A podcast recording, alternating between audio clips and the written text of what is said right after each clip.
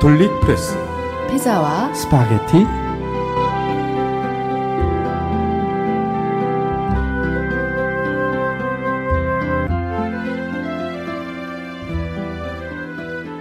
안녕하세요, 김미경입니다. 안녕하세요, 김근수입니다. 방송하러 오는데요, 선생님. 네. 지하철에서 하나같이 스마트폰을 하고 있는 거예요. 아, 예. 그 스마트폰으로 가톨릭 프레스 읽던가요? 아니요. 그럼요. 그냥 뭐 게임도 하고, 네. 팟빵도 듣겠죠, 물론? 네. 새날도 들으실 거고, 쇼 개블릭도 들으실 거고, 그러죠? 네.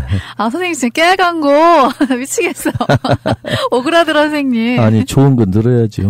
그런데 제가 되게 감동 깊었던 건, 한 나이가 지긋하신 할머니께서요. 네. 주로 기도를 하고 계신 거예요. 네, 아름다운 모습이네요. 네.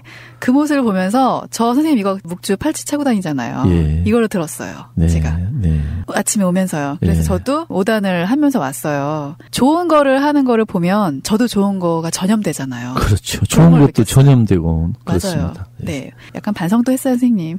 저는 이러저런 기회에 묵주를 많이 여기저기서 받아가지고 이러저런 기회에 회친들이나 또 아는 신도들에게 많이 이렇게 주어서 많이 기도를 격려하고 있습니다. 예전에 어떤 수녀님께서 저한테 묵주 목걸이 있잖아요. 네. 이거를 선물하시면서 이러더라고요.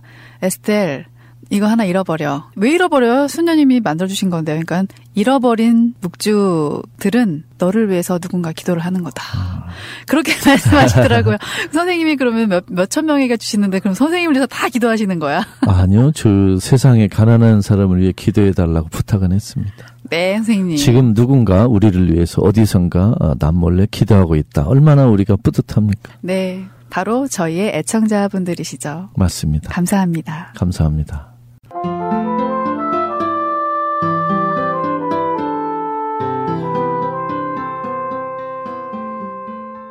오늘 첫 소식은 정말 기쁜 소식입니다. 아, 그래요? 어떤 소식이죠? 네. 프란치스코 교황이 오월 이십구일이었습니다. 교황 자리에서 물러날 의사가 없음을 밝히셨어요. 아, 물러나시면 안 되죠. 네. 명예교황 베네딕토 십육세처럼 사임할 가능성을 완전히 배제하신 건데요. 네. 교황은 이날 교황청 행사인 스콜라스 오쿠란테스라는 모임에서 젊은 신도가 이에 대해 질문을 했다고 해요. 네. 그러자 책임이 많기 때문에 교황을 그만두지는 않을 것이라고 대답했다고 합니다. 아, 네, 잘하셨어요. 대답 잘하셨어요. 아, 너무 신나요, 선생님. 네. 교황님은 그 전에도 사임할 그런 분위기를 느끼게 하는 말씀을 사실 하셨어요. 예를 들면 아버지에 가시기 전에, 즉 하느님에게 돌아가시기 전에 임기가 짧을 것이다. 또 최근에 교황청 어떤 데서는 교황님이 아르헨티나를 조만간 방문하실 건데 아르헨티나 도착해서 그냥 거기서 주저앉을 것이다. 사임을 발표할 거라는 그런 풍문까지도 흘러나왔습니다. 깜짝이야. 또 일부에서는 현재 교황님을 반대하는 세력 중에서는 또 교황님의 사임 소식을 흘리는 쪽도 있었습니다. 네. 이번에 교황이 분명히 말씀하셨습니다. 책임이 많기 때문에 교황직을 사임하지는 않을 것이다. 아주 기쁜 소식입니다. 저는 개인적으로 프란치 교황님을 직접 만나고 어, 대화를 나누고 한 추억이 있어서 때문이 아니고 정말 우리 교황님은 훌륭한 교황이시기 때문에 이왕이면 좀 오래오래 사셔서 훌륭한 일을 계속 하셨으면 좋겠습니다. 네. 아버지의 집이 무슨 뜻이죠, 선생님? 하느님 아버지를 가리키는 말입니다. 아. 아버지의 집으로 돌아간다. 그러면 어, 세상을 떠난다. 그래서 하느님께 간다. 이런 아름다운 표현입니다. 아, 고령이시기 때문에 네. 돌아가실 수 있으니까 그런 말씀을 하신 거군요. 어, 이제 팔십일세면 이제 인생 딱 반절 사신 것 같아요. 너무 기뻐서 저희가 지금 웃으면서 방송을 하고 있어요. 네, 아주 좋습니다. 네. 세계 모든 주교님들이나 대한민국에 계신 추기경님 계시잖아요. 네. 유명한 추기경님들. 그분들께서 어떤 생각을 하고 계실지 되게 궁금한데요. 우리 한국의 추기경 주교님들도 교황님처럼 훌륭하게 사시면 사람들이 더 오래 계시도록 바랄 것입니다. 네. 교황님 오래도록 건강하게 저희들 곁에서 개혁적인 모습을 보여주세요. 네, 기대합니다. 네.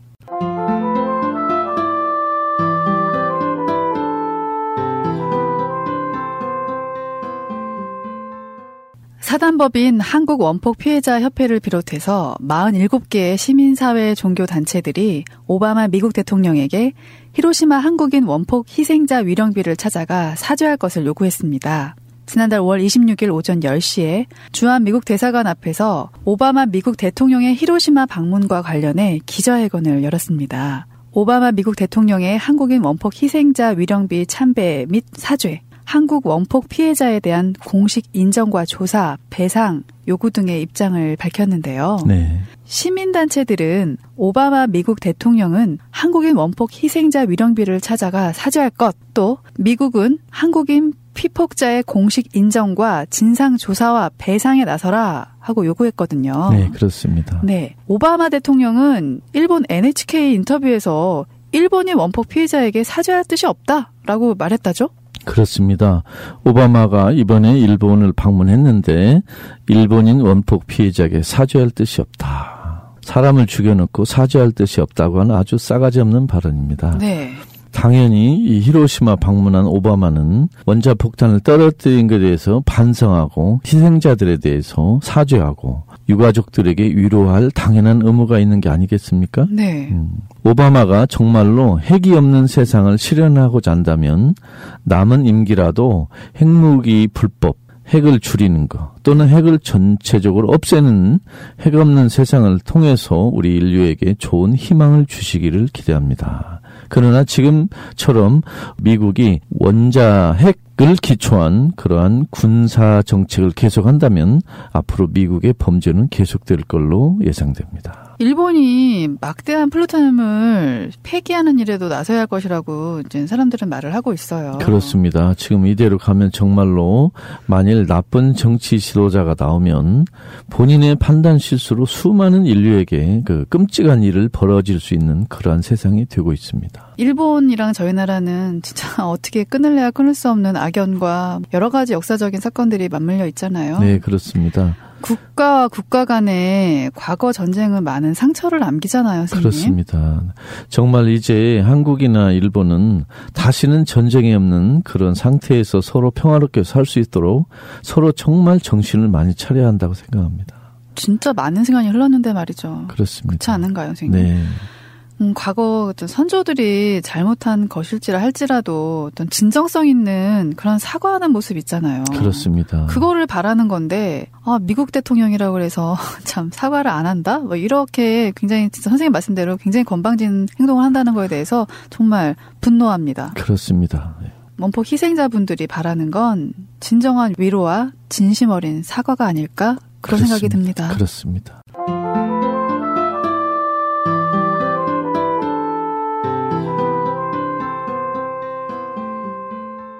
장애인 단체가 장애인 교통복지사업 확대 등을 요구하면서 경기도청에서 농성을 하고 있었어요. 네. 네, 좀 됐는데요, 시기가. 네.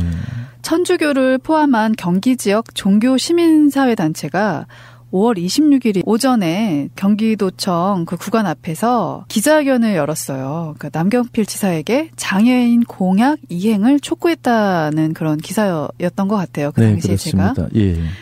근데 장애인 단체가 요구하는 특별 교통수단 운영 지원, 뭐 아니면 뭐 저상버스 도입, 확대 이런 것들은 남경필 지사가 민선 육 기 공약으로 내세웠던 것들이거든요. 그렇습니다. 그 남경필 지사 공약일 뿐만이 아니라 남 지사와 경기도 임원들이 이미 문서로 남겼던 약속입니다. 네. 그런데 서로 이제 권한이 없어서 못하겠다고 서로 떠넘기는 걸 보고 장애인 단체와 종교단체에서 그 시위를 한 것입니다. 네. 경기도는 지난해 일월에 백구 개 사업이라는 주요 공약을 발표해서 거기에 장애인 이동권 보장을 포함한 저상버스 확충안, 장애인 특별교통수단의 하나로 콜택시 증차 등을 포함했습니다. 그랬는데 내년부터 각종 예산 지원을 할 수 없다 이렇게 밝혀가지고 지금 분노하고 있습니다. 이날 천주교 창조보호전연대 대표인 수원교구 양기석 신부는 장애인에 대한 부정적 인식을 히틀러 사례를 들어 비판했습니다. 네. 사실 히틀러가 장애인들을 차별하는 풍토를 일으킨 아주 나쁜 사람이거든요. 네네. 그럼 남경필 씨가 히틀러에게 뭔가 배운 모양입니다. 아이고 선생님. 그래서 이제 그 양기석 신부가 아주 강하게 적절하게 비판했습니다. 장애인들이 우리 인권도 있다라고 외치는 거잖아요. 그렇습니다. 아, 전 정말 놀랬던 게 그 당시에 그 육교 있잖아요, 선생님. 네. 거기서 너무 위험한 상태로 그 장애인분이 매달려 있어서 네. 정말 정말 아찔했던 그런 기억이 나거든요. 우리 신체 건강한 사람들을 위주로 하는 게 아니고 장애인들을 먼저 배려한다면 저상버스를 빨리 그 도입해야 됩니다. 네. 저상버스는 버스 그 높이를 바닥을 낮춰가지고 출입구에 계단을 대신해서 슬로프를 장착한 버스거든요. 네네. 그러면 장애인이 휠체어 타거나 아이를 그 유모차에 태운 채 승하차 할 수 있기 때문에 선진국 대도시에서는 천구백구십 년대부터 이미 일반화된 겁니다. 네. 우리 한국에서도 장애인 단체나 시민단체에서 저상버스 도입을 주장했어요. 네네. 근데 정부와 지자체는 보도의 높이, 버스 정류장 개선, 주로 돈 문제를 이유로 지금 도입을 미루고 있는데 네. 이 낭병필 지사가 지금 본인이 공약을 해놓고 하지 않겠다는 지금 거짓말을 하고 있습니다. 네, 저 이거 선생님 작년이었는데요. 네. 선생님 말씀하셨으니까 제가 기억이 나서 그러는데 버스 정류장에서 제가 서 있는데 휠체어를 탄 분이 옆에 서 계시는 거예요. 그러니까 이렇게 휠체어 타고 앉아 계세요. 네. 근데 버스 한 대가 와요. 쫙 오는데 딱 서요. 그 앞에 장애인분한테 정확하게 쓰더라고요. 그러니 뒷문이 열려요. 저상버스였습니다. 네. 그리고 기사 아저씨가 내려요. 네. 그러니 기사 아저씨가 휠체어 타신 분을 휠체어를 이렇게 미세요. 근데 약간 난간이 높으니까 그렇죠. 옆에 계셨던 어떤 남자분이 도와서 휠체어를 타고 다시 기사분이 들어가서 운전하고 가시더라고요. 네. 저는 정말 그거를 본 거예요, 직접. 저희 아, 사진을 찍어서 좀 공개하시고. 사진까지는 모르겠고 그거를 거기 있는 사람 다 증인들이니까 네. 저 인천 버스에서. 네. 결국 그 장애인분은 아주 친절한 기사분 때문에 공중도덕을 너무너무 잘 지키는 분이죠. 그런 그 운전기사 선생님은 좀 널리 알리고 포상도 하고 방송에도 좀 나오게 해야 되죠. 아, 그러게 않겠습니까? 말이에요. 정말 제가 아, 그때, 그때 사진 좀 찍으시고 아, 그러게 그랬어요. 말이에요. 너무 안타깝네요. 저는 그거를 보면서 너무 아름다워서 훈훈해서 하루가 즐거웠던 기억이 나요. 그렇습니다. 그런 훌륭한 분은 꼭 이렇게 널리 알리고 그 존중해줘야 됩니다. 그러게 말이에요. 네. 사람들이 사는 아름다운 사회를 만드는 건 아주 적은 비용으로도 가능하잖아요. 그렇습니다. 맞습니다.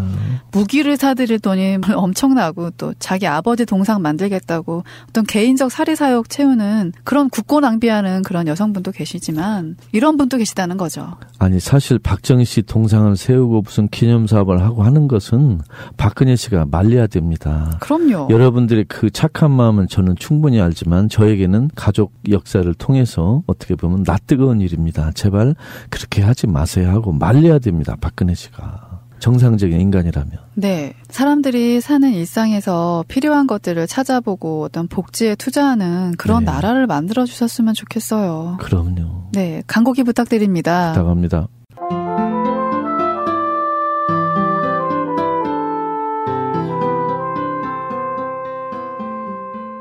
자본의 양적 성장이 인간 삶의 질적 성장으로 이어지지 못하는 자본주의의 한계랄까요? 네. 이런 한계가 드러나면서 사회 구성원 간의 상호성에 주목하는 사회적 경제가 국제사회에서 새로운 해결책으로 떠오르고 있습니다. 네. 지난 오월 이십일일입니다. 충남대에서 공유경제 분야의 석학 루이지노 브루니 교수를 초청해 강연회를 가졌어요. 네.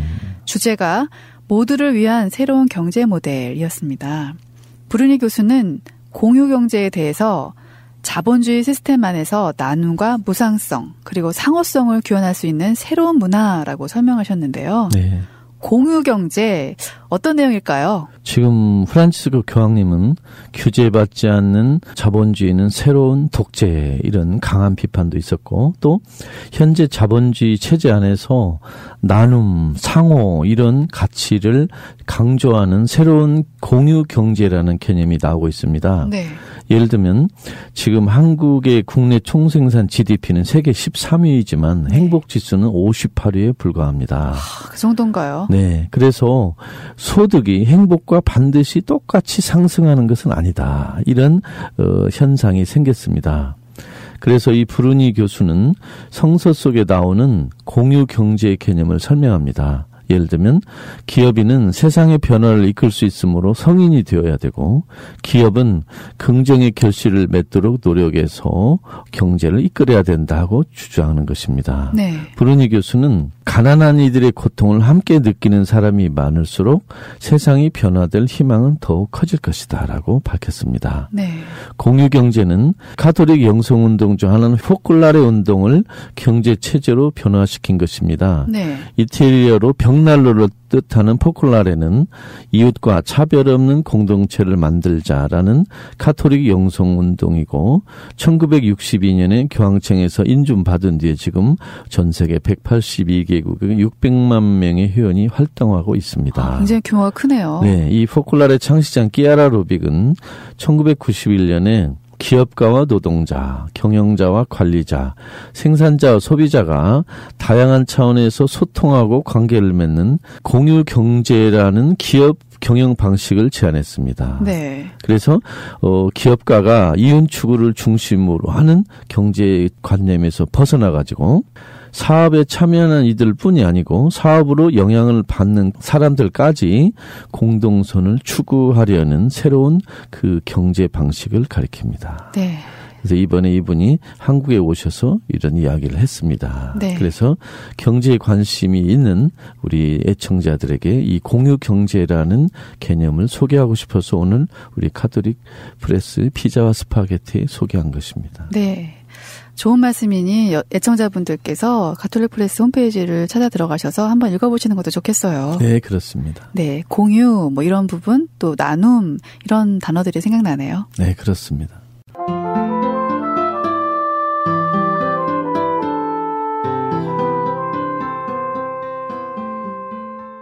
김미경의 궁금한 이야기, 오늘은 사제의 예식장 주례가 합당한가에 대한 부분인데요. 예뻐하는 동생이 있어요. 네. 이웃, 이웃 뭐 다 예뻐하시잖아요. 네. 뭐. 근데 그런 친구가 남편이 개신교였어요. 네. 그리고 이 제 후배 동생은 가톨릭 신자죠. 근데 둘은 너무너무 사랑하는 거예요. 그래서 서로의 종교를 존중해주기로 하다가 결국은 제 후배가 남편의 종교를 따라가게 됩니다. 그래서 개신교 신자가 되거든요. 그런데 결혼식만큼은 신부님께 받고 싶었던 거예요. 제 친구가. 그래서 신부님께 부탁을 드렸더니 흔쾌히 허락을 하셨대요. 오셔서 예식장에서 이제는 미사는 아니잖아요. 네. 주례를 서시는데 하객분들이 굉장히 따가운 시선으로 이렇게 바라보시더라고요. 굉장히 축하해야 될 일인데 왜 목사님이 안 하고 신부님이 하냐. 이런 부분에 대해서 어, 저는 가톨릭 신자잖아요. 조금 당황스럽더라고요. 살짝 엿들었는데. 근데 예식장에서 신부님이 주례를 보는 거 합당한가요, 이게? 저는 굉장히 궁금해요. 제가 교육부 학자가 아니라 어떻게 말씀드리기가 좀 난감합니다. 네. 어, 사제가 그 성당 안에서 결혼 예식을 할 수도 있고, 네. 사제가 성당 아닌 곳에서 혼배 성사를 할 수도 있습니다. 어느 경우든지 성사로 유효합니다. 네. 그런데 아까 같은 경우는 차라리 신부님과 목사님이 함께 주례를 했으면. 아. 그래서 어, 예를 들면 그 혼배 미사를 치르고 중간에 기도를 목사님이 참여해서 하거나 아니면 신부님이 혼배 미사를 주례하시면서 성서 읽고 어, 설교하는 걸 목사님에게 부탁을 하거나 아니면 두 분의 혼인 서약을 목사님과 그 사제가 같이 옆에 서 나란히 서가지고 서로 기도의 일부를 교환해서 읽거나 이랬으면 어, 결혼식도 아름답고 그 교회 일치 문제에도 아주 아름다운 인상을 줄 수 있는.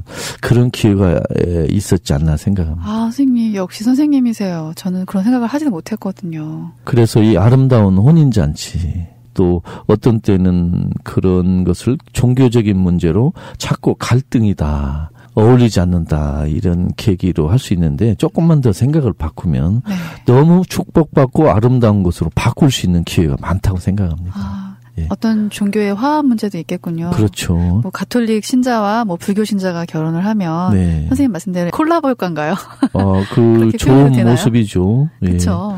그래서 이렇게 종교 간의 대화를 결혼식 장면에서도 보여줄 수 있는 아름다운 일이 아닌가 생각합니다. 아, 이 방송 들으시는 애청자분들께 또 새로운 거를 제안해 주신 거예요, 선생님. 네, 그래서 우리 애청자 중에도 혹시 본인이나 또는 주위에서 종교가 다른데 결혼 문제가 있다 그러면 이거 갈등으로 생각하지 말고 아름다운 화합의 모습으로 바꿀 수 있는 장치가 분명히 존재한다. 네. 그걸 목사님, 스님, 신부님으로 상의하면 아름다운 결론이 나올 걸로 생각합니다. 네, 선생님. 미리 다 축복하고 싶습니다. 싶습니다. 정말 감사한 말씀이에요, 선생님. 점점 더워지고 있습니다. 여름도 금방 지나갑니다. 네. 선생님 항상 그러시잖아요. 크리스마스가 몇 개월밖에 안 남았다고. 이번 여름에는 저에게 팥빙수를 그 선물하실 애청자 여러분을 지금 선착순으로 모집하고 있습니다. 아니 사드려야 되는 거예요? 아, 저한테 사주셔야죠. 아, 선생님. 지금 이 순간이 가장 행복한 순간입니다. 오늘은 프란치스코 교황이 사임을 생각하지 않는다라는 말씀을 하셔서 저희 너무 기쁘게 방송을 했어요. 그쵸 선생님? 그렇습니다. 이 기쁜 소식과 함께 조금 있다가 피자와 스파게티를 먹겠습니다. 네. 제가 늘 하는 말이 있어요, 선생님. 지금이 가장 젊고 지금이 가장 예쁘고 지금이 가장 행복하다라는 말인데요. 그렇습니다. 네. 지금 이 순간 여러분은 행복하신지요? 오늘은 제 스스로에게 지금 충분히 행복하다라고 그 기분을 선물해 볼까 합니다. 여러분 사랑합니다. 사랑합니다.